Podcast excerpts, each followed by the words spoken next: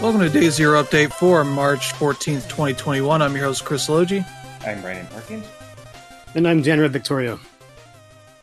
And yeah, it is daylight savings time, so we have one less uh, hour of sleep or time to do things today. And it feels like I have one less brain cell, too. Because Yeah. uh, uh, somebody failed to tell me that daylight savings happened today.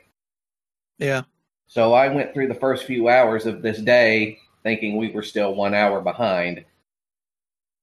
I was under the impression that we like voted to like stop this, but I guess it didn't go through. well, uh, apparently there's a vote that's happening in the House. Well, a bill that's passing and going through the House right now, where they'll just stop doing it permanently. Um, it's got bipartisan support. We'll see what happens to it. But uh, yeah, this is one of those like uh, old timey dumb rules that needs to go. yeah, Doesn't help nobody. yeah. So that's been the big issue today. So technically, we're recording uh, like an hour earlier than we usually do, Uh, Mm, yeah, kinda, sorta. but still the same time, technically. Mm-hmm. Uh, so yeah, we're gonna talk about the the big Microsoft news of the week. We got some stuff that's being announced earl uh, later this week. Uh, a couple of interesting announcements happening, and some weird dev stuff that is going on. So Yeah. we'll get to that stuff here in a little bit. We'll talk about what we've been playing, Mm-hmm. and I will start here. Uh, I've been playing some Crash Bandicoot 4 now that's out on the PS5. Mm. uh, in the and when I deleted the PS4 version, uh, I realized that uh, the the size that I thought the PS4 version was was just like 23 gigs, something like that. Uh, but it was actually like 40 some gigs, so cut it basically in half. It's Mm-hmm. about 20 uh, for the PS5 version. The major annoyance is that Activision still insists on the the startup, the same startup of the logos and all that. That's very Mhm. slow and you can't skip it. Yeah. Uh, which most others are allowing you to just zip right through it or skip it entirely. Mm-hmm. Uh, especially Sony stuff. Uh, but Activision insists on that because you got to know that they made the game. Oh yeah. Uh, even though we've known that for years. But yeah. uh, the game itself still a lot of fun, Mhm. still very challenging. Uh, played some of the side stuff. There's like these, I forget what they call them, like the classic stages or the what they call flashback tapes. Uh, you can find in stages that offer these kind of older style, eh, not really older style, but the they're set before the first game where Crash is still like a test subject of uh of the bad guy and he is sort of watching him go through these like test stages to Mhm. test like his uh mental and physical acuity which is a lot of just bouncing on crates and figuring out the best way to go through the stage uh so Mm. they get all of them without missing anything uh and the second one was uh, pretty tough because they throw in the the nitro crates, which if you touch them at all, you die instantly. Uh. They do throw a checkpoint in there about halfway, so not too bad, but just figuring out the the patterns and such that you need to go through can be a little tricky. But uh, still a fun Mm. game, still enjoying it. So I'll probably keep pushing through that a bit here. Uh, much like uh, Crash Bandicoot 4 Yakuza Like a Dragon, hit the Mm. PS5. Uh, I've been playing that. Uh, and unlike Crash Bandicoot 4, you have to start over if you're playing it on PS5. So you kind of have to uh, deal with that. Luckily, I wasn't too far into the game, so I wasn't giving up too much progress. But uh, yeah, I was uh, playing. I am in the part where I'm. I just uh, fended off the Korean mafia that was trying to uh, force this uh, bar into paying off their protection money. Uh, as uh, as you try and find work to get money, uh, that kind of stuff. So about four or five hours into it, so not really too much to speak of there, but still enjoying it a lot. I picked up on Steam a game called Loop Hero, Mm-hmm. which uh, has been talked about a lot. Uh, and it's a it's a very weird game. So it's kind of a roguelike, uh, but not like any other I've seen. Uh, so the the story is that the world gets destroyed, Mm-hmm. but you, your main character, is kind of the only one that seems to have survived. Uh, but you can't really remember too much about what happened. Uh, and as you kind of start remembering stuff, uh, things kind of come into existence. You know, types of enemies, uh, that kind of stuff. Uh, people show up uh, after a couple of runs that uh, you know also kind of have some selective amnesia Mhm. but can remember certain things. Uh, it's all weird the the way the story is presented, so I'm still kind of working through that part of it. But the game itself is kind of a I don't know how to describe it. It's it's kind of more of an idle game, but it's not uh not really in the clicker style or anything because you're kind of every time you start you have like a home uh, square, and then it draws like a random pattern uh, of a loop, kind of. Uh, and as you beat, I think slimes are usually the first enemies you find. As you beat them, they drop either equipment that you can equip or uh, cards that can let you spawn uh, further tiles. Uh, some that will spawn enemies, others that uh, can give you bonuses to like attack speed or other stuff Mhm. uh, and others that you kind of put off into the the distant parts of the map uh, because they will give you materials uh, and potentially if you set them up the right way they can give you bonuses as well.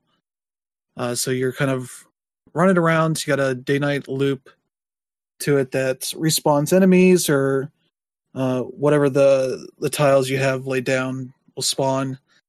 Uh, there's a lot of uh, different kinds of enemies I've had so far, like vampires, spiders, uh, these things called rat wolves, which are giant wolf-sized uh, rats, Mhm. uh, skeletons, slimes. Uh, you can get if you put, I think, uh, a three by three grid of mountain squares that will spawn harpies that can come fly Mhm. down onto your loop to fight uh, gargoyles that you can get, which I think spawn off of treasuries, where you put uh, like trees or uh, rock squares uh, around it that gives you increased uh, materials that you get out of them. Uh, but gargoyles can also spawn from there, and you're kind of trying to lay down like enough enemies so that they can drop more cards or equipment, so you can keep getting more powerful, more and more powerful to fight through the the hordes of enemies that you're laying on the map that Mhm. kind of thing. And you're kind of, at least early on, you're kind of just trying to lay the groundwork for farming materials, so that when you go back to the the the base, uh, you can build new uh, parts of it. Uh, you can upgrade stuff, uh, that kind of stuff. So, like, I just got a uh, like a uh, a place for making weapons. Which has things that tie into other parts of the map and all this kind of stuff. There's a lot of stuff going on, so it's a little bit hard to describe without watching in action, but it's a pretty neat game. Mhm. Uh, so I'm definitely gonna put some more time into that uh, and see how it unfolds. But right now, it's been pretty nice as like a thing I can put on while I'm watching something or whatever. Uh, so yeah, that's pretty nice. And uh, the Mario sales were going on. Mhm. Uh, the one they had on the eShop wasn't all that good because it's just the they put like four games on sale. Uh, nothing really too great, and so I picked up uh, from Walmart. They had more stuff on sale and for a little bit cheaper. I got a code for Super Mario Odyssey because I wanted to play that again, and got that, and still pretty good. Mhm. Uh, I think I was hanging out in New Donk City trying to figure out how to get more moons, Mm-hmm. and yeah, that uh, that gets pretty tedious.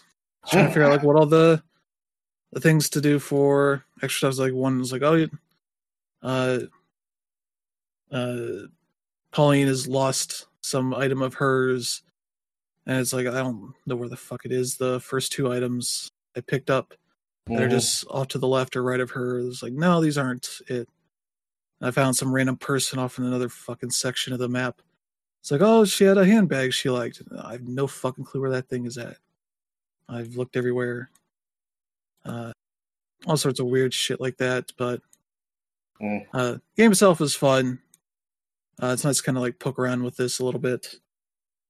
Uh, but that's Mm. been pretty much it for me. How about you, Brandon?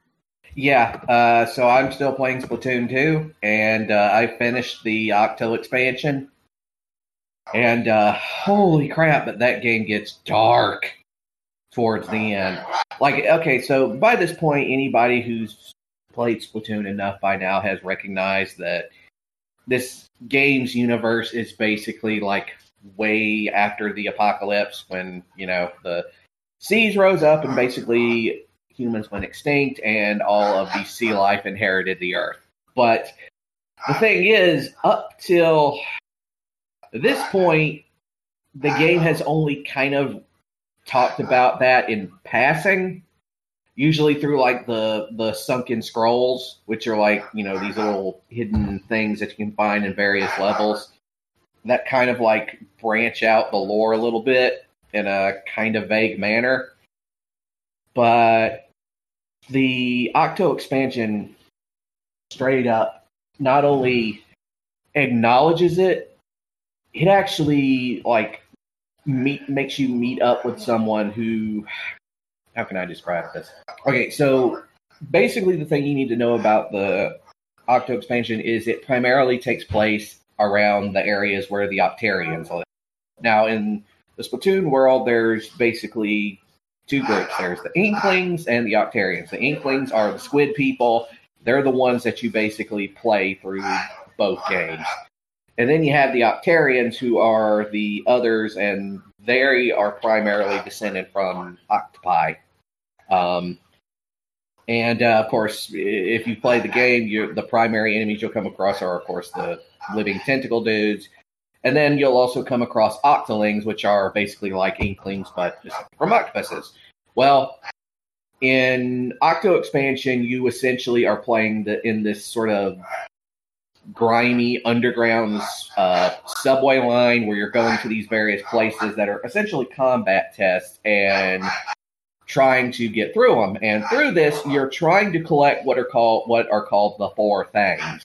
And the reason they're called the four things is because there's this antique telephone that you meet up with at the subway station who says that if you want to get out of this subway and get back to where you want to go, quote unquote, the promised land, you have to collect these four things for them. And uh, things start to get really strange when you start to notice um, there's this. So, like, every, so you you guys are e- either you've played Splatoon or you're aware of, Spl- of how Splatoon works, right? Yeah, Yeah, Yeah, it's like you know, you, you got ink and you're spraying the ink and you're trying to get as more ink on the turf than your other person, right? All right. Most of the enemies in the Octopath expansion that you encounter are like this weird kind of green color, and they shoot this uh, sort of blue kind of gelatinous ink at you as sort of like their ink thing that they use. Um, and then eventually you'll start coming across like pods of these things that are like hidden in like a well like pods. Like they're in pods and like they're all lined up on walls and stuff. And then finally you get to collect the four things and you start to realize huh the four things i'm collecting they kind of look like the pieces of a blender. Yeah that blue gelatinous goo that you've been dealing with up to this point yeah, that is the liquefied corpses of all the people that have tried to get out of the subway system before you. Yikes. Yeah, and those weird green skinned people that you've been going with, yeah, they're actually dead. It's just that that weird gelatinous goo covers them and it basically turns them into zombies. Yeah. Uh, basically, what happens is you find out that weird telephone you've been talking to uh, is actually an artificial intelligence called Commander Tartar, and he has basically gone completely insane. Um, he was originally created by the Professor, which for those for those who know about Splatoon lore, the professor is the guy who was originally the owner of uh, what's the name of that weird cat that's like always the referee for the turf war matches? Yeah, that guy.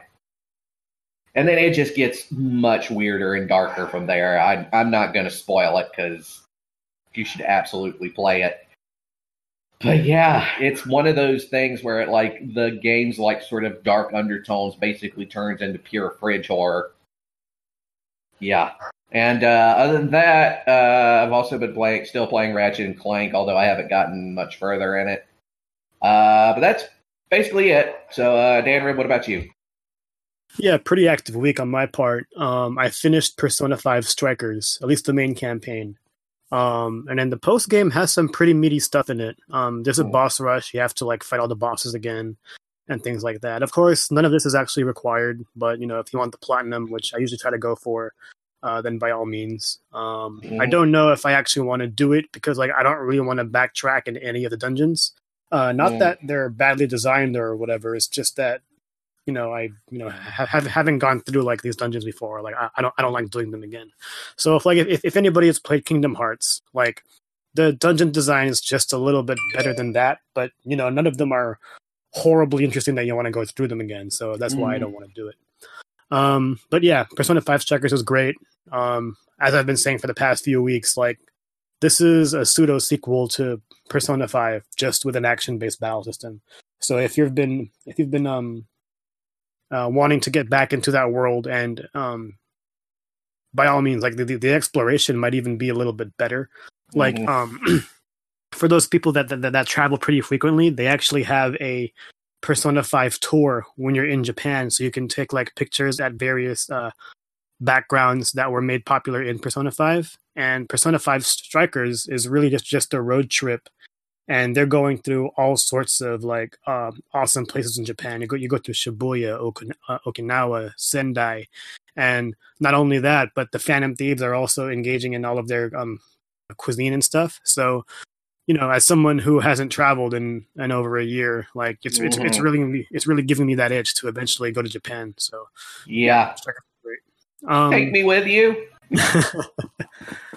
um, I also got started with Bravely Default 2. Mm-hmm. And um, yeah, it's uh, another RPG, but I've been a little RPG'd out as of late because you know I just finished Atelier, mm. uh, um, Atelier Two, Persona Five Strikers, um, Ys Nine. Um, I think I should take a, take a little bit of a break, but uh, from what I've played out of Bravely Default Two so far, uh, it's really solid. I just got through the first boss, and um, the game's main loop actually uh, encourages you to um, use your bravely function, which allows you to attack uh, more times than you really should. And as a result, you can also borrow some time in order to uh, get more damage. But if you don't kill your enemies with that one shot, you're also waiting four turns to uh, go again. So um, I got punished uh, by doing that against the boss because the boss kept healing itself. And you know, if you're waiting four turns and then the boss heal itself four times, that's full health again. So you've wasted a whole bunch of maneuvers there. So mm. um, mm-hmm. there's that. But yeah, it's uh, definitely solid so far. It's it, it's simple while also um, uh, also being respectful for your time. So I'm I'm I'm pretty happy about that. But yeah, only about three hours in. Um, in the meantime, I've also um, started playing The Last Campfire. Um, it's an indie game made by the folks at Hello Games who made uh, No Man's Sky, and this is far different. It's basically a puzzle game. There's a bit of Zelda in here. There's a bit of um, a bit of Journey, a bit of Brothers Tale of Two Sons. So it's it's, it's mm-hmm. that kind of puzzle solving, but there's no combat, yeah. so you don't have to worry about like that level of stress. And it's about a five hour game. I'm getting towards the end here. I, I plan on platinuming it after the uh, podcast is over.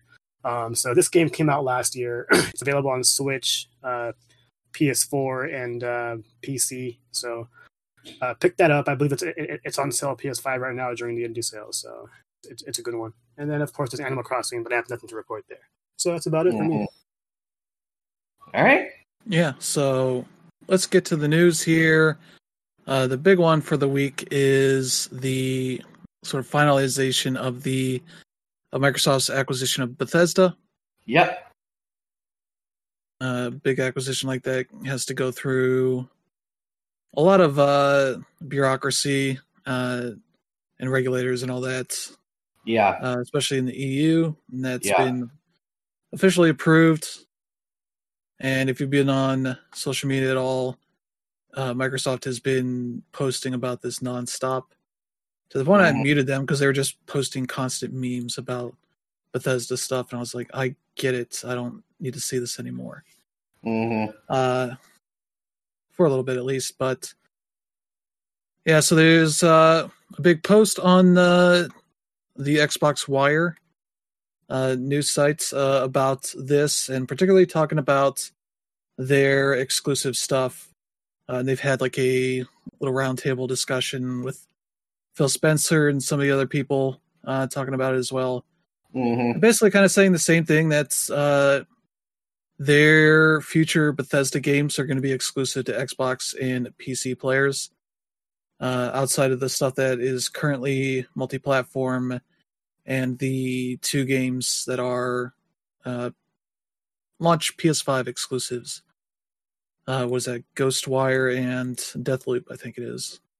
So basically, uh, that means that basically the uh, the next Skyrim and uh, whatever that other game other game is are going to be exclusive. Starfield. Yeah, are going to be exclusive. And Elder Scrolls Six. Yeah, should be. Huh. Well Which then, isn't, isn't a huge surprise because you're not you're not spending seven and a half billion dollars to continue the status quo. I guess uh, mm. they're doing this for their own services and platforms, uh, particularly for Game Pass. Yeah, to give people more reason to subscribe to that, even though those two games in particular are not going to be around for a few years. Yeah, yeah, I mean, I shared the same sentiment. Um, obviously, they were dodging a whole bunch of questions when the acquisition was first talked about, but you know, like Chris said, you're you're not going to spend seven and a half billion dollars and not have your stuff be exclusive. So I'd imagine games like you know, Deathloop are going to you know still be multi-platform, but once once once we get through um, once games like Starfield and Elder Scrolls are actually done, I expect them to remain on Xbox unless you know Game Pass finds its way over to PS5 and Switch. Which, if I were Microsoft, that would be the end goal. That would probably that would mean that would mean there no effort has to has to be made anymore. But yeah, so I would fully expect uh, Bethesda's uh, pipeline after Deathloop to entirely be Xbox exclusive. Does that really matter to me? No, I wouldn't say so. I'm I'm I'm not the biggest Bethesda gamer out there aside from um, Dishonored, but you know this is this, this is a huge get for them. Um, but yeah, uh, hopefully games like Ghostwire Tokyo can like change my mind because like Bethesda is an, an awesome company. It's great and it's a great get from Microsoft. Mm-hmm. Yeah, yeah, and the only stuff I would expect really uh, jump off of Xbox and PC would be maybe VR stuff because uh, PlayStation VR is kind of the uh, the biggest uh, of those platforms, and if you're making VR, there's no reason to skip them, which is why mm-hmm. you know Doom Three VR Edition got announced last week. Uh, Microsoft, uh, with their work on Minecraft VR, uh, eventually put that on PlayStation uh, Four and Five, uh, the versions of Minecraft there, mm-hmm. that kind of stuff. But uh, outside of like Minecraft stuff, Microsoft mm-hmm. hasn't put anything of theirs on PlayStation. Uh, Nintendo Switch has been a little bit different, but even then, that's just been like Ori and uh, that kind of indie stuff that I assume Moon Studios has a bit more control of that. Because mm-hmm. uh, we're not seeing, you know, Halo or Rare Replay or any of that stuff coming over to Switch. And from what I remember seeing when every E3 was like, oh, this is when they're going to announce Game Pass for Switch uh, is when this is going to happen. It's like that never happened. Seems like Nintendo basically said no thanks. because they want uh, all the games that are bought on their plat- bought and played on their platforms to get them a little bit of money versus uh, paying Microsoft a good chunk of that. Mm-hmm. So yeah, that's uh, that's kind of that, and sort of followed up that by announcing that uh, 20 Bethesda games are coming to Game Pass, or they're already up by now. But Mm-hmm. it's kind of a weird list because they have like Mm. all the Doom stuff, uh, those remaster, uh, yeah, like remastered versions of the original Doom, Doom 2, Doom 64, and Doom 3, Doom Eternal, Yeah. but not Doom 2016. There's Dishonored Mm. 1 and 2, but not the that like third uh like spin-off thing Mm. uh, the smaller campaign thing. I forget that the the stranger, whatever it is. Uh, that's, yeah. that's not on there. Like Fallout New Vegas, Fallout Four, Fallout seventy six uh, are on there. Mm-hmm. I'm not sure if Fallout Three is on there. Mm-hmm. Uh, it might already be on there, but uh, some of the stuff has been on the platform on Game Pass uh, at various times. I know Dishonored 2 was on there as of last month. So maybe it got pulled to put it back on, make it seem Ye- bigger. I don't know. So it's literally one of the Game Pass Yeah. quests was go here and, you know, kill like X amount of people or whatever. Yeah, Mm. a whole bunch of these games have been on, on Game Pass before, but either way Yeah. you look at it, the games that were announced, like a good portion of them are still fairly new, and um, a lot of people didn't give them a chance. So hopefully now they see better success. I mean, you know, a, a game like Doom Eternal or even um, uh, Wolfenstein Youngblood, it's you know pr- pretty cool to have on here. Yeah. I'm trying to look what else is in here. Prey, Rage 2, uh, Morrowind, and Oblivion, and the Skyrim Special Edition. Mm-hmm. I like them to have the original Skyrim, the 360 edition. Mm. Uh, that might be BC if you already own it, but uh, you know, I would like them to delve deeper into their backlog, but maybe that'll come in another wave. Uh, There's Elder Scrolls Online, Evil Within, but not Evil Within 2, Wolfenstein New Blood, yeah, no, Wolfenstein New Order and the Old Blood, and Young Blood, but not Wolfenstein 2. That might already be on there, but I don't think so. I was looking at Game Pass list the other day, so I don't know. It's it's a little bit weird list. Like I was looking at PlayStation Now, they have a bunch of this stuff as well Mm. as like permanent editions. Uh, and for the stuff from the PS3 generation, they have like Wet. Uh, what else? There's Rogue Warrior, which is not a good game, but Mm. it's one of those games that people like is like a it's so bad it's good. Mhm. There's like shit tons of cursing in it Oh yeah. and has a a good ending theme. Uh like rap kind of theme to it. It's weird, but uh it has like uh what is it? Hunted, The Demon's Forge, there's like a handful of other games. And hmm it's weird that these aren't on Game Pass, but maybe they'll do a second wave Yeah. of sorts.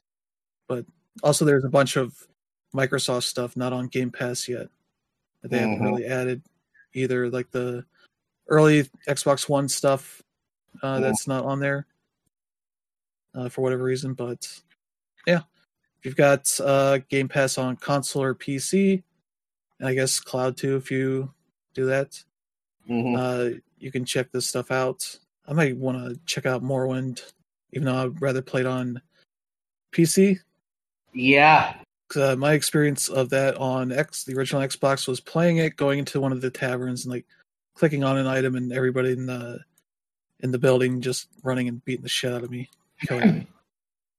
Because I technically stole it, even though I was just picking it up. It Yeah. mug. It's like, well, good job, guys. You beat me up for a mug. But yeah, that's uh that game's interesting. hmm So yeah, that is the the Bethesda news for now. I guess there's rumors of some events that they might announce stuff. I don't know. Mm. There's always We'll rumors. hmm Uh, let's talk about one of the more surprising bits of news. Uh, the Roblox Roblox Corporation hmm went public uh, on the stock market and did much better than people expected. Yeah, Uh, they to the uh, tune of the stock trading at seventy dollars. I think it's just a little bit under like sixty nine seventy, something like that. mhm. Uh, but gives it a valuation of about forty five billion dollars. yeah, It's bigger sense. than most video game companies. Yep. Damn. For those that don't know, like Roblox, it's kind of like if Dreams was made for kids Mm-hmm. and all of the games looked and played like shit, and you could charge for them. yeah. uh, in some form or another. There's Robux is its uh, in-game currency, which is a pretty good name for it. Uh, it's- it's a game that's really popular with kids, and people make clones of popular games Mm-hmm. uh, for it that you know don't look or play as well. Mm-hmm. But yeah, it's it's a neat game. But from what I hear of people that have kids that play it, they're like the parents are always like, "This is the thing kids are obsessed with." Mm-hmm. I assume it's a lot more about playing with their friends and all that, Yeah. and just goofing around and all that. Mm-hmm. But Yeah, I mean, uh, games like Minecraft and like Terraria really uh, set Roblox up for a whole lot of success. Um, I follow gaming stock quite a bit and definitely have been looking forward to Roblox going public, but I did not imagine that it would be this big. Um, granted, you know, maybe it's uh, maybe it's a short term thing, but it, it it definitely blew my mind to see them like come out at seventy dollars at day one because I was Yeah. hoping to invest. But I was like, that's a little too high for me. Never mind. yep. So, uh, yeah, they compiled a list of uh, current companies' market caps compared to this. Uh, Forty-five billion for Roblox. Uh, EA is at thirty-seven right now. Take Two is at nineteen. Mm. Ubisoft is at eight. So it's like six Ubisofts, Mm-hmm. but it's one studio essentially. Yeah, like I I, I was like hoping for around thirty bucks, and that, that, that Yeah, didn't happen. uh, so. the one they have here that is uh, doing better than that is Activision Blizzard, which is because they got the the Call of Duty and the WoW money Mm-hmm. that makes them pretty reliable. Yep. Uh, so yeah, that is uh, that is your uh, what the fuck are the kids doing moment Yeah. for the for the month, Pretty much. which is making this uh, company and game that you maybe not have ever heard of uh, one of the biggest in the industry. Uh-huh. that people already knew was one of the biggest in the industry, but especially for a game that I don't think is on PC. I think it's mobile and Xbox.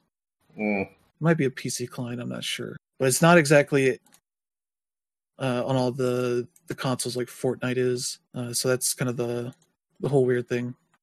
Mm. Okay, it is on the Microsoft Store. No, that's for the Xbox. Okay, never mind. Yeah, Amazon App Store, Google Play app, uh, the Apple App Store, and Xbox One. So that's kind of weird, weird Mm. path to go. But hey, good for them. Yeah.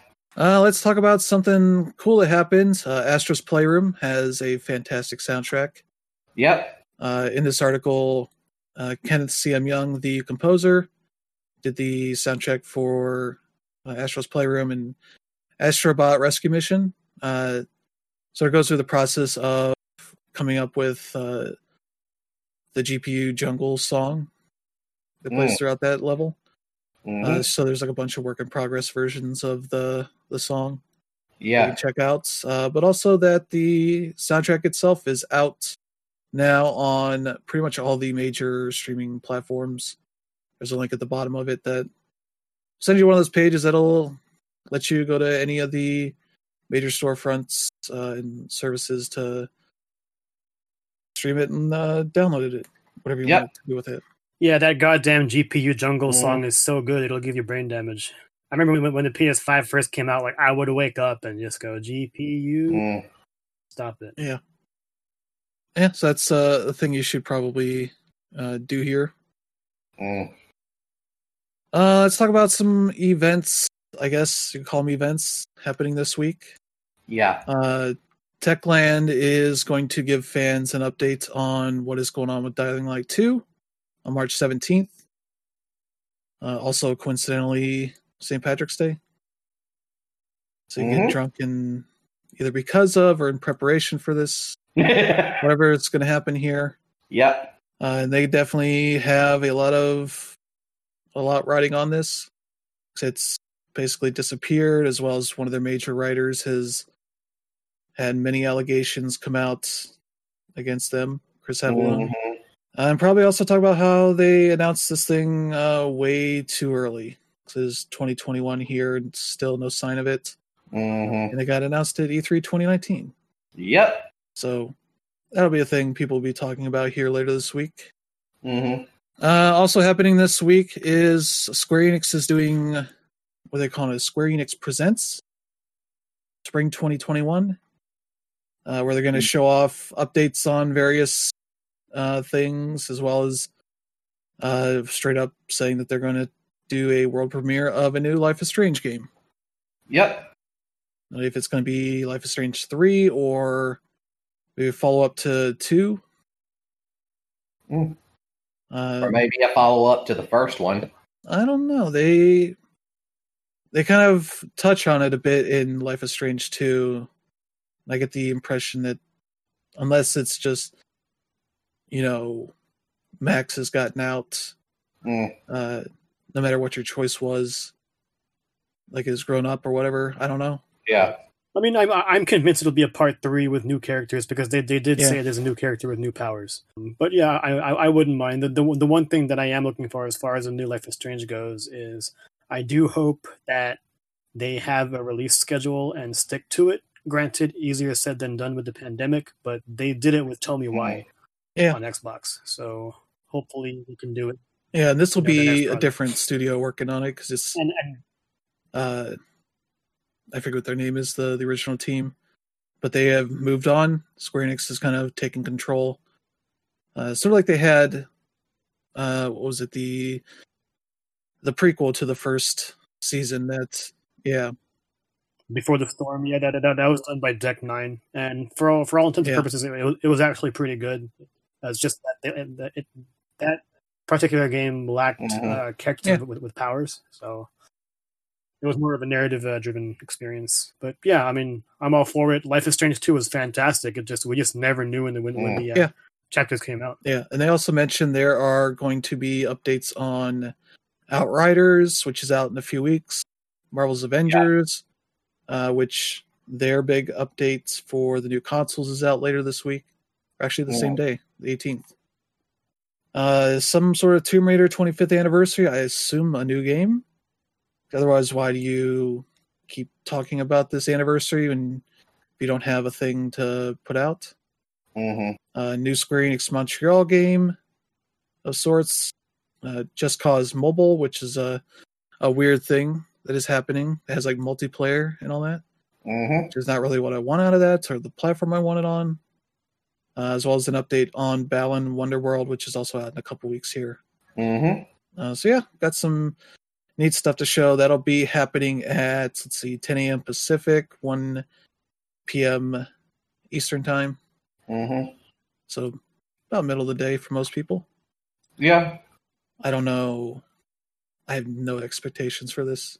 I remember when I first got the press release, I was like, March 18, that's so far away.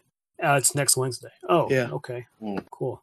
Yeah, it seems like more of their Western focused stuff, except for Balan Wonderworld, mhm. which after playing that demo, it's like, yeah, who cares about that game? It's It's just it's very not good. Just the Oh. way that it looks when you're walking around the world is just weird. Where it's, it's not even like yeah, Animal they, they really went for like- that orbital look, Yeah. but it's it's it's sickening. it's like if Animal Yeah, Crossing really was built into layers that pulled up instead of it just steadily like instead of being like the planet's like 25 feet long like Mm. wide the way that it's curved but it's Yeah, it's very like- weird Whole Yeah. game could be cool i don't know but just the way that was presented i don't know Yeah, I mean, there there is a shot. I mean, Square Enix is throwing a lot of marketing at this, but it's it's not shaping up well as far Yeah, as the it's a gameplay. goes. platform that doesn't control like a platform yeah It's a bad platform. Yuji Naka is way better than this. So hopefully, you know, the final game isn't indic- indicative of the demo experience, but Yeah. I'm Yeah. not holding my breath here. So yeah, that's uh that's that. Who knows what that's gonna be? Uh let's see. Okay, we got a date here for Monster Hunter Stories 2, July 9th. Uh, Mhm. that'll be on Switch and PC. I think particularly Steam. Because they Yeah. had like a digital event that I heard nobody talk about. Because I guess it was just more about the the second demo they put out for Rise.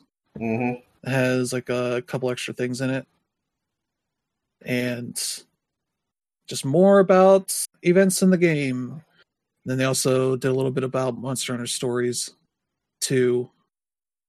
uh that'll be out here in a few months Mm. i'll be curious to see how that goes seems like they got amiibos coming out Mhm. so if you want uh some of that there's a Ray, uh Ray's wing ratha It looks pretty neat. So, yeah, I heard good things about the original. I just never got around to playing it. Mm. As far as it being kind of like, kind of like, what if you mixed Monster Hunter and Pokemon? Yeah. It's like I've never thought of that combination. Mm. So that could be neat. Mhm. Uh, let's talk about one of the the bigger surprise announcements uh, coming out of Dotemu and Tribute Games. Mhm. It's Teenage Mutant Ninja Turtles: Shredder's Revenge for PC Yeah. and consoles. No specific consoles mentioned, just consoles in general. Yeah. Basically, it's uh, it's uh, Influenced by the original like Turtles in Time uh, Yep. kind of game, yeah, it's throwing enemies into the screen.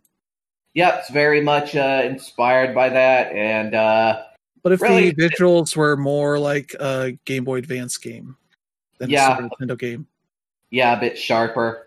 Um, and definitely like uh, it, it takes a lot of its ideas both from Turtles in Time as well as really just that whole genre of like side-scrolling beat 'em ups that were really popular. Yeah. in ar- not arcades in the nineties.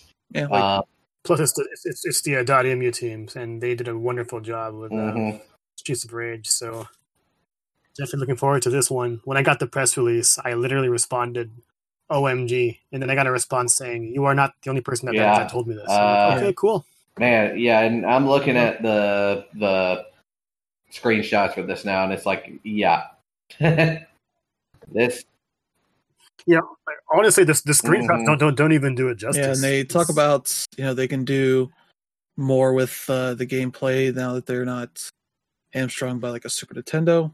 Hmm Uh, but yeah, it's it'll be neat to see what uh this game turns out to be. But yeah, so it's being published by Dotemu, being made by uh, Tribute Games, who's made stuff like uh, was it Mercenary Kings? They worked on uh, Wizorb, which is a really cool kind of game. Uh, Curses and Chaos, Ninja Seki, Senki DX, Flinthook, as hmm far as recent stuff. They're publishing Panzer Paladin, which is like a a mech uh, action platformer kind of game. yeah, And this team was also made up of people that worked on the uh, Scott Pilgrim game.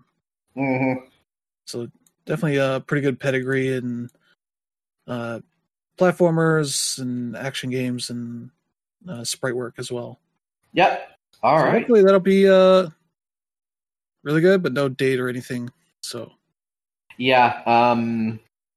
Yeah. Uh. We'll uh see how it goes. It definitely looks good. Yeah, yeah. Um, excited for that. For the first time we've had a Teenage Mutant Ninja Turtles game to be excited about in Ever. 15 years, maybe. yeah. Pretty much. Because the Turtles in Time remake on the Xbox 360, Was Uh, shit.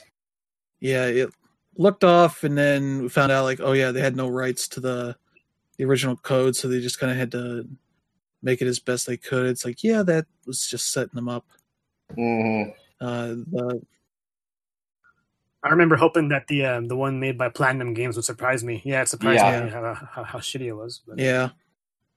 but hey, it's it was interesting. I was reading about it that the game kind of came together because Dotemu got the the rights from Nickelodeon to make the game, mm-hmm. while at the same time Tribute Games was trying to court Nickelodeon to make a game, and they both found out about this and decided to partner up at uh, GDC last year. I was like, all right, you both want to make this game? Uh, perfect combo. Mm. Uh, let's talk about something else that's going on. Uh, the new Legend of Heroes game, Kuro no yep. Kiseki. Yep. Uh, they're putting out details as uh, I assume it's coming out sometime soon in Japan. Yeah. In like three or four years here in the West. Yeah. Uh, but the battle system seems to be one of the most interesting parts of it uh, because it is kind of active time battle mm-hmm. way they're describing it, but it's also you're able to switch between more action oriented and turn based oriented yeah. systems. Well, they're starting basically a new, uh, basically they're starting up a new trail series here, and all the trails, the the different trails have basically either uh, they kind they've all kind of changed up their battle systems with each little mini arc, and uh, yeah now that uh, Cold Steel is done, um, they're getting ready to try something new. I guess. Um, yeah. Yeah, the way to describe it here. Go ahead. Yeah, um, this one in the Republic of Calvard. The, yeah, uh, yeah. This one's in the in the Cal- yeah. in, in, the uh, Calvard Republic, and um, yeah, like if, if, even if you look at the screenshots in the video, it's like, oh wow, look, they're finally making PS4 yeah. technology. Yeah. So it's funny how Falcom's always been super late to the party as far as like um how how how they uh, build it and mm. making use of the console's power. But um yeah, I'm I'm a little on the fence with the uh, with the battle system change. I need I really need, need need to see more of it. But then again, I was also on the fence with the FF7 yeah. remake, and yeah. then uh, I'm just yeah. So I'm absolutely fascinated, like what the uh so like okay, so like after this is basically taking place after you know the war ends and you know, the end of Cold Steel. So Calvard, you know, they they got a bunch of uh, reparations from the Empire. So you know they're in sort of the middle of another economic boom. Um, it's going to be interesting to see like how you know like what the sort of the plot is going to hinge around this time.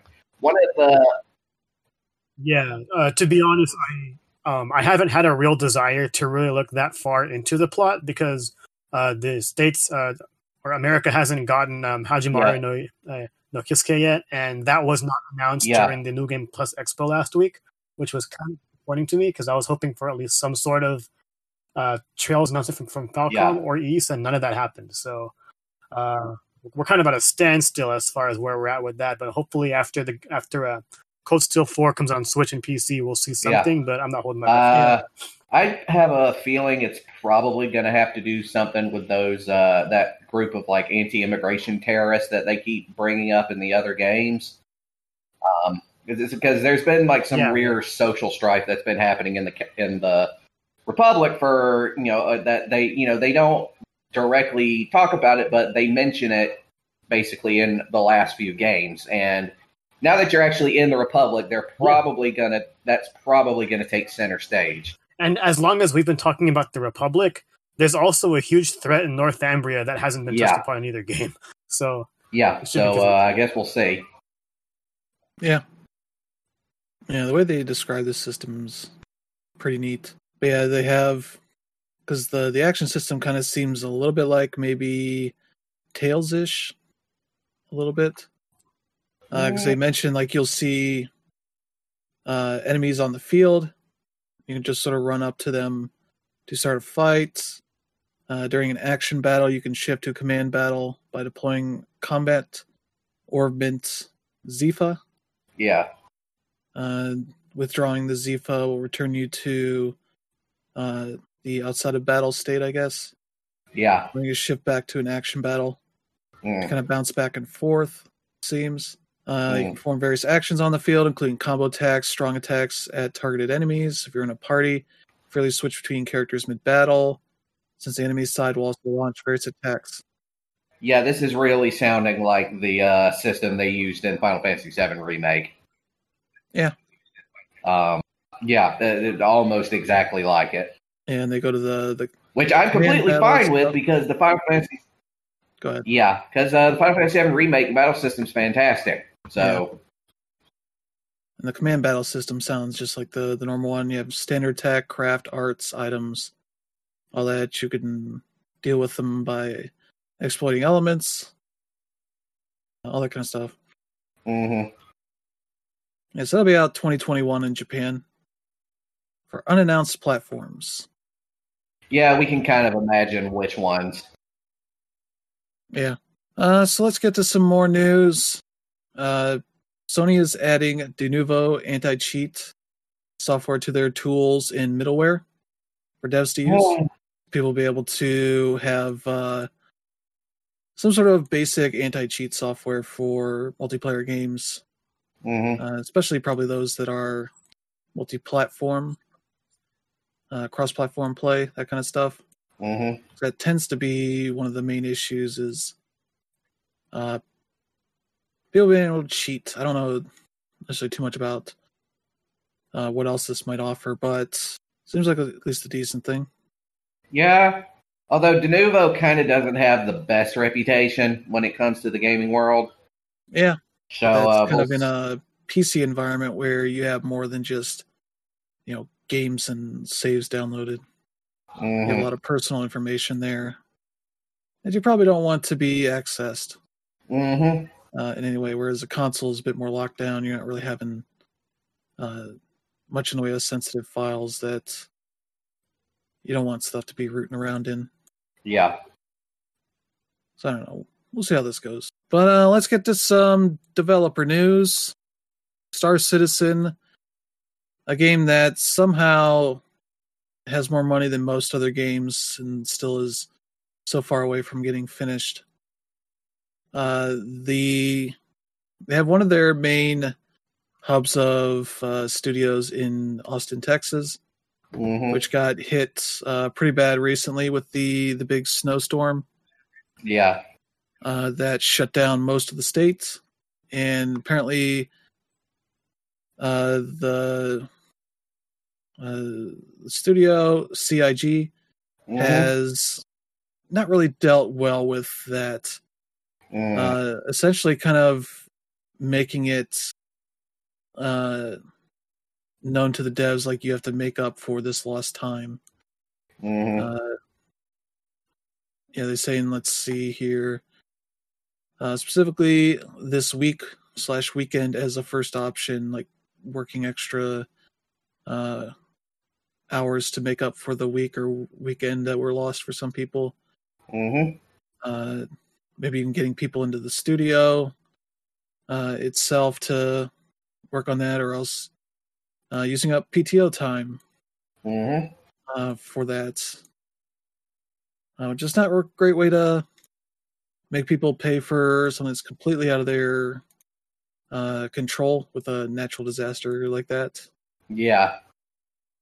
Uh, and they have a lot of uh, anonymous statements from employees talking about, let's see, CIG, or no, this is from CIG itself. Uh, but yeah, people, let's see, talking about the safety is the utmost importance and should continue to be prioritized over everything, like lack of communication. Uh, having one that kind of went out during it, which most of them didn't see, mm-hmm. uh, and getting one following it. Uh, let's see where the emails are at here. Employees who hadn't lost power, cell service sources say pushed back, noting that the prolonged power outage, outages could cost them an entire week of PTO possibly more if they also had to deal with burst pipes and other damage to their home. Mm-hmm. Others did not have any PTO to spare, but CIG upper man- management held firm on that. In response to further expressions of concern, we were told to work directly with our managers for help. Yet managers are facing the same crisis as the rest of us, and some lacked any method of communication for days. Uh, yeah, let's see. Uh, here's a quote from uh, somebody saying, "I don't expect CIG to get back, get our power back on make the city water back, city give water back. I don't feel like I'm unreasonable, but as I feel, but I feel as though situations with natural disasters should be treated with the same as this. We were all still commuting to an office. Losing power and internet was not a snow day type break. It brought and stress of how to survive, keep babies and pets alive, and was by no means an enjoyable break for anyone who couldn't work. hmm Uh, being pressured to work, sources said, only added to the stress. I still felt obligated to check in on teams every couple hours. I just felt like I had to do it, even though most people weren't talking those days. Everyone was just focusing on surviving. There's Yeah. a lot more to this article, and is that kind of attitude of like you need to care about work when something much more important is going on. Yeah. It's like God. Yeah, I, I can't think of a more disconnected way to go Mhm. about it than the way these guys are. I mean, we, we, we've been talking about like you know toxicity and stuff at the workplace Yeah. for like three years now, and this comes out like people in Texas are Yeah. literally fighting for their lives, and you know things are barely getting better, and all of a sudden you want to talk about what they've missed Mhm. out on. Give me a fucking especially for a break. game that's not coming out Like, anytime soon. yeah. If if, if I it's not like this is weeks away from getting finished. It there's no date anytime soon for when this is done. this shows that they don't care. Like I would be, you know, turning Yeah, my two weeks now if I um, them. It's ridiculous. God, it- and this game has been. eh, I mean, God, when was the when did, when was the Kickstarter for this game? When did it start? Wasn't it like 2015? It was maybe like 2014, Yeah, some long time ago. yeah, and it's now seven years later, and there's still not really much to show for it. I think there are some playable parts of it. It's just not finished. Yeah, really any sort of like player uh promotable way, I guess I would say. hmm Like it's not something that is very forward looking. It's for people that are into playing out early access stuff, hmm which depends on sort of how much you're willing to deal with that kind of stuff. Especially because I think some parts of the game require an SSD uh, and Mhm. more current tech. So if you're not keeping up on that stuff, you might fall behind. And yeah, somebody in the comments posted a picture of one of their last uh, funding updates. Mentioned Yeah. they had almost had 350 million dollars brought in by uh, fans, hmm which is like, oh, you're worrying about this PPT uh, PTO time hmm stuff like like give people a break. mm when this kind of shit happens, especially if it was something uh, like they could control. Sure, hmm but it's not uh, anything going on. Yeah, they just they just got over 350 million, Yeah. uh, even since that comment was posted. So Mm. Yeah, just there's some uh, there's some serious issues with the way that company is being run, and somebody needs to do something about it. That's just all I'm going to say. yeah, if it ever even comes out, the- yeah, at this point, I'm wondering if this game is actually ever going to actually like be released as a finished product. Yeah, I actually had no idea that this was a Kickstarter, but you know that's that's still no excuse for the way they're being treated. it's not even really a Kickstarter because it's on their own site. Okay, it Mm. started in 2012, October 2012. Okay, It's like literally last generation. yeah, that's almost a decade now. Yeah. And like you can pay to get into it. I don't know how much that, that costs. Let's see what this site has here. hmm so it, it happened before they even announced Mm. FF7 remake. Like if if if Yeah. Square beat you, that's a problem. Yeah. Yeah, because you have to like buy your way into it. Yeah, like 45 bucks, okay, for like a starter pack. hmm It's not too bad, but it gets you like three months insurance on your ship. Mm. Uh, a ship, a hangar, a thousand of the in-game currency. It's like yeah, having to pay for with actual money for insurance on your vehicle. Yeah. Uh, Kill it. Yeah, Forbes actually did like a piece on this game back in 2019, like a, an investigative piece to find, you know, you know what the hell's the holdup, and they said, you know, there was like eh, there is no fraud because I mean the game there really is a game being developed, but apparently there's a lot of like micromanagement and excessive waste and the scope of the game keeps changing, and that ends up just causing all these schedule slips. Just yeah, because yeah. there's like a Squadron 42, which is like a single player game. Yeah, the single player campaign. Yeah, which, it has a bunch of big name actors tied to it. Yeah. I mean, it, it's not like I'm wanting this game to fail. I want it to succeed. I want to play that that that Squadron game because it looks, yeah, because the, the idea sounds great and I want to experience it. But yeah, but yeah, then you got uh, other games that are kind of doing the same basic thing and are actually out there yeah. Uh, trying to think what the one I'm thinking of is. I don't know what it's called, but it's one of the big space games. I forget what it's called, but yeah, it's uh, you can play that stuff. So yeah, uh, let's move on to the next thing here. Kind of tying into one of the big topics just going on uh, in the world right now, which is uh, cryptocurrency and NFTs. Uh, we'll get into what that is here in a bit. But uh, game developer Jason Schreier, who has made uh, some notable games here the, the Passage, The Castle Doctrine, and One Hour, One Life. Mm-hmm. Uh, for The Castle Doctrine, he solicited uh, for people to submit uh, arts that would be in the game as like paintings you could hang in houses you made in there. Mm-hmm he has decided that he is selling that stuff as uh, NFTs.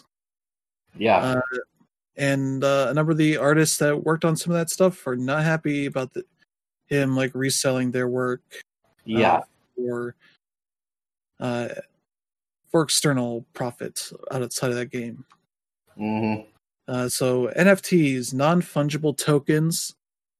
Yeah. kind of a crypto graphic token that contains this art. Uh, mm-hmm. Uh, can be used for images, videos, uh, other stuff.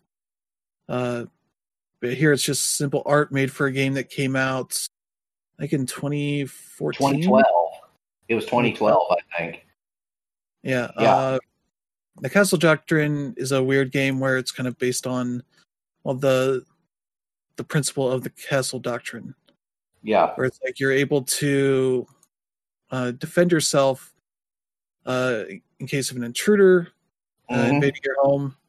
Uh, as long as yeah. you like technically have like fear and whatever else uh, is required legally to term that versus just like luring somebody into your home and killing them.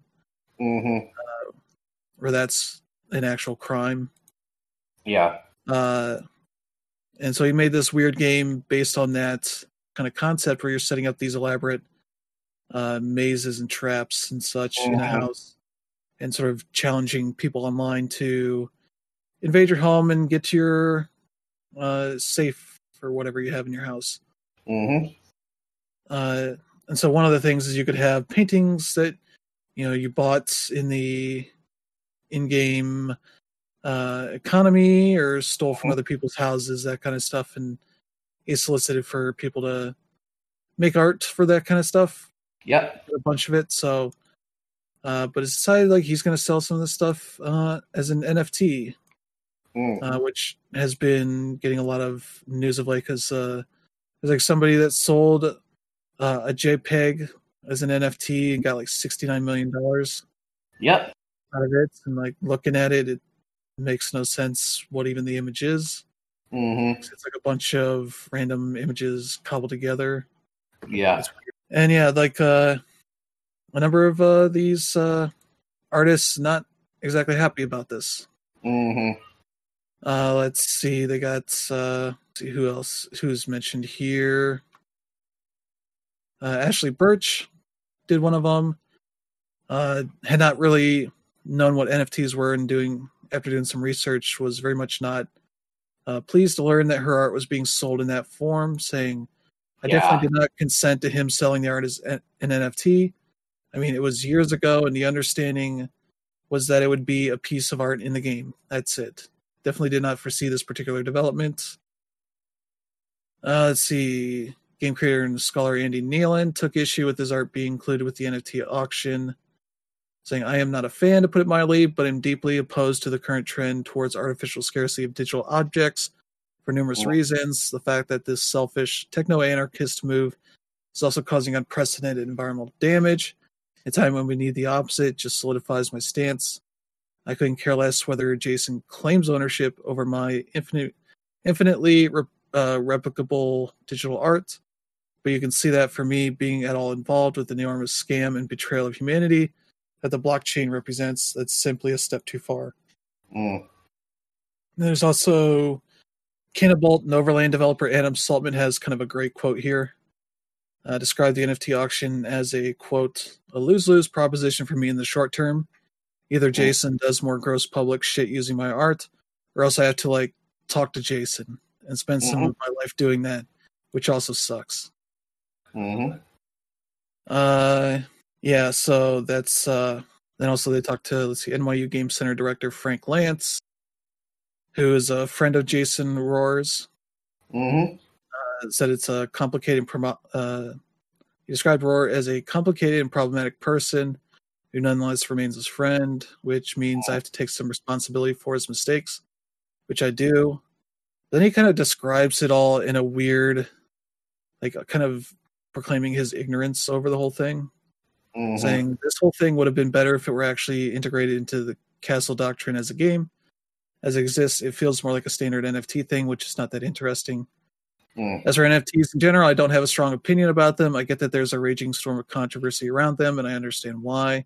I'm just not that interested personally. I have the feeling that this whole topic will settle down into something more ordinary and less urgent and important. I'm interested in the practical issues around designing alternatives to the inefficient proof of work mechanism underlying exist- existing blockchain systems uh, to see what develops there. In the meantime, it just feels hot and temporary, like a meme. Mm. So yeah, uh, it's a whole weird situation that's going on. I'm not surely uh, really sure that's. I think uh, Jason has the right to sell people's art in a way that it wasn't made originally, because uh, it was made for this game mm. without their you know permission. Probably shouldn't be selling that stuff in any other form. Yeah, not cool. One, uh, like NFTs, which at the moment seems very much like uh, a thing that uh, people are doing to exploit the current explosiveness of the funds going into it. Mm-hmm. That seems to be kind of funded by tech bros, hoping that the the value that is perceived about this stuff yeah grows they can sell it off for you know several times more money than what they invested into it mm-hmm. and then there's the whole thing where the the energy required to run all of this stuff seems like it's a lot more than it should be for what we need yeah. at this point where we're trying to stop climate change from happening mm-hmm. or doing as much damage as it could be. And then all this crypto stuff is kind of fucked in every way. Yep. I mean, there's really no other way to put it. It's people trying to, it's a bunch of tech bros trying to make fast money, basically. And yeah, not really caring, you know, what damage it does to actually obtain it. I mean, we've yeah. already seen this shit with like cryptocurrencies and stuff, and yeah. Now we got this shit, and yeah, it's it's it's ridiculous. Yeah, it's it feels like it's tech bros exploiting something for their own gain. Mm-hmm. Which, when you see like Elon Musk buying up like some like nine hundred million dollars worth of Bitcoin, mm-hmm. so that they could take Bitcoin as payment for Teslas, as such, like it grew in value so quickly that essentially that 900 million was worth 1.5 billion. Mm-hmm. That just the act of acquiring it for this purpose made it more valuable because that's how the stock market works. Mm-hmm. Where it's like an exploitation in that kind of sense. Mm. We're just rich people that have, or well off people have money and time to invest in this is like a new form of a stock market essentially, mm. which is all about people with money uh, doing whatever they can to turn that into even more money, mm-hmm. multiplying that by whatever amounts they can. Yeah, seems like the yeah. people who are just using it are the ones that don't care about the effects of it. Yeah, whether or, they even own it, own the content they're selling at all. Yeah, which people are starting to see accounts on Twitter showing up. They like turn your tweets into stuff that could be sold. Yeah. To which people have to like preemptively block the accounts that are doing this. Mm-hmm.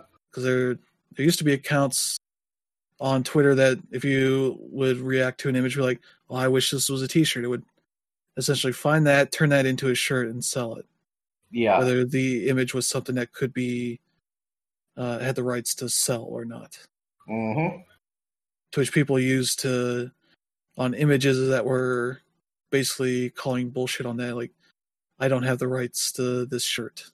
Mm-hmm. Essentially, like images like that that were fun and kind of help counter that. I think to the point that it's not really a thing anymore. Mm-hmm. Because they're just getting done so much and wasting their time on that stuff. Mm-hmm. So that's uh that's that whole shitty thing that's going on. Mm-hmm. Uh, let's talk about something weird as our final story. Uh, GameStop has their next idea for how to potentially save it, and it's by hiring one of the the top rich guys at Wall Street Bets, the Reddit that helped make the whole GameStop stock thing uh, a big thing that threatened all the rich people enough that they got it shut down. Mm-hmm. Uh, they're putting him in charge of, let's see, strategic planning and capital allocation committee that he'll be yeah. leading. Uh, Ryan Cohen, which is uh, he used to he was a founder of Chewy.com, which sells pet food and all that kind of stuff. Uh, yeah. Him and two other members of the board of directors from that company are joining him on this. Mm. Uh, being put in charge of coming up with ideas that quote can further accelerate the company's transformation into an online gaming storefront. Who the hell knows what that means? Yeah. I smell desperation. Does anybody else smell desperation? Because this smells like desperation. I mean, it is. I mean, I'd be lying to you if I didn't say that I thought GameStop wasn't important. Because, um, obviously, yeah, the entire most most of e-commerce most of commerce has moved to you know online purchases. We're seeing digital purchases and things of that sort.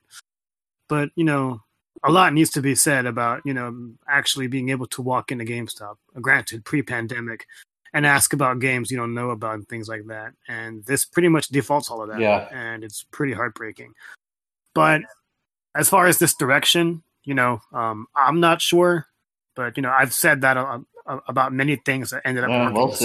So, who knows? Yeah. Seems like a lot of the response to this was, you know, Reddit people uh like making memes and all this shit about him saving it or whatever. I don't know. Yeah, I don't think they saved GameStop. I think they gave it uh I think they you know, gave it the electric shock it needed to go on for maybe a few more years at most. Yeah.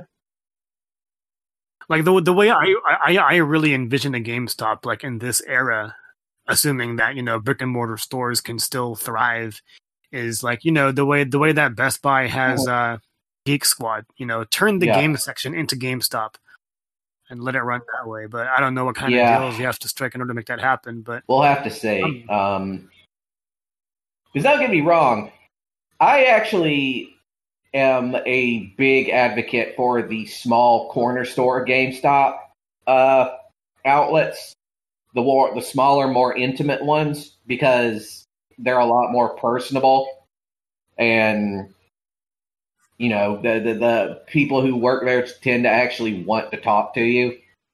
Um, the big ones where they started like where they were like almost like store size themselves. Uh, they were those were a mistake, and I view those as sort of like the beginning of the end. Obviously, the ones that are in malls are kind of the ones most doomed. Yeah. Who goes to malls anymore? Yeah. It seems like well, a lot of them are being designed where you're accessing those storefronts from the outside more yeah. than from the inside. Yeah. Uh, where it just happens to be a giant, like a uh, parking lot mm-hmm. structure instead of, you know, a place where you're supposed to go inside and peruse, you know, dozens of businesses.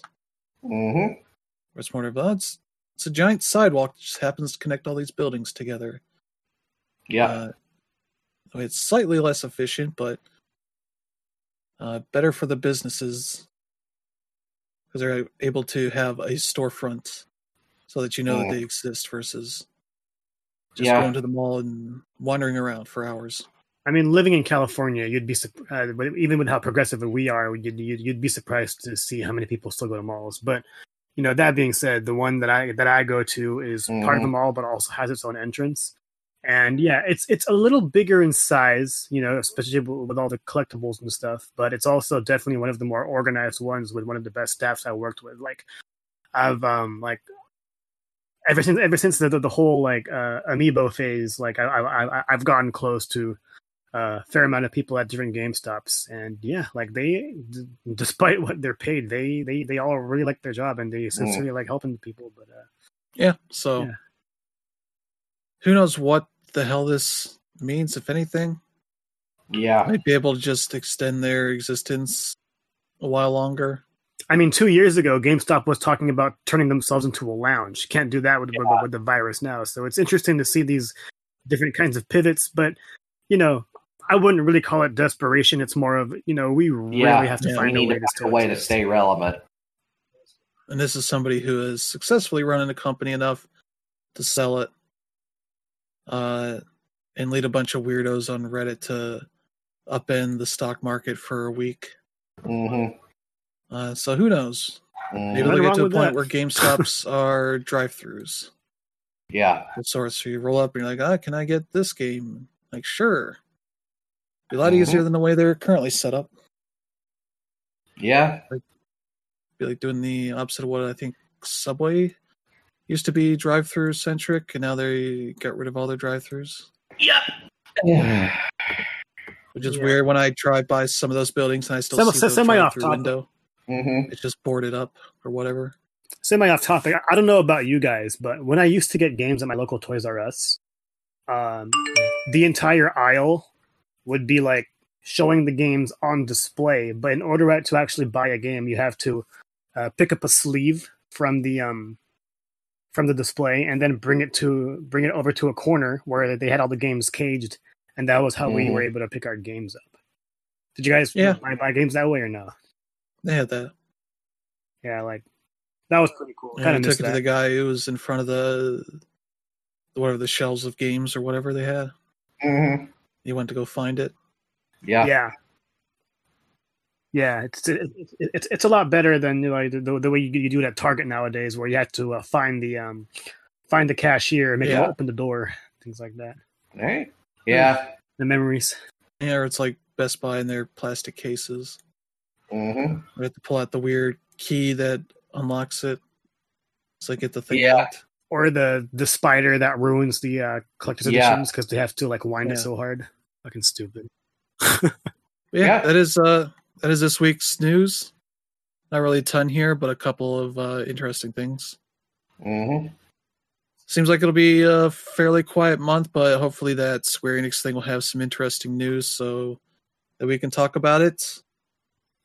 Uh, and yeah, seems like April will be a bigger month for releases here uh, than uh, March has been, but there's still some good stuff coming out here. Oh, yeah, I mean, uh, we already talked about Balan Wonderworld, but you know, we also have It Takes Two and Monster Hunter Rise, and yeah, I'm looking forward to both those games. So. Um, and of course, yeah. in uh, April, May, April and May, of course, month we've also got some uh, big releases coming, uh, including uh, the Mass Effect Legendary Edition. So, yeah, I didn't even put that on my list. yeah. That's coming. So And next month is a big one for Sony because they got MLB The Show and Returnal. Mm-hmm. And this, Mm-hmm. Not to mention NieR Replicant as Yeah. well as uh, new Shit, Pokemon. Yeah, NieR Replicant. I So forgot. that I, goes pretty big. I gotta go ahead and get my pre-order in on that one. Yep. So we'll keep waiting on that stuff, but uh, we'll let you guys go. Thank you to Brandon and Dan Riv for joining this week. Uh, we'll be back next week with a new slate of news, and we'll see you guys next time. Have a good one.